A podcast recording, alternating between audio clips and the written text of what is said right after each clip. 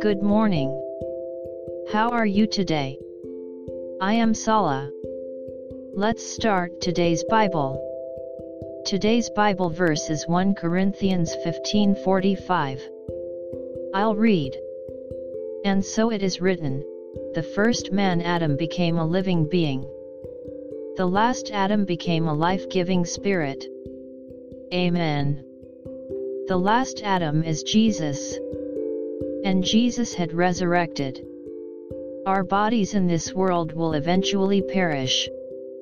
However, those who believe in Jesus transform into a spiritual body and have eternal life. We can spend time with the Lord forever. May we be with the Lord today as well. God bless you. See you tomorrow.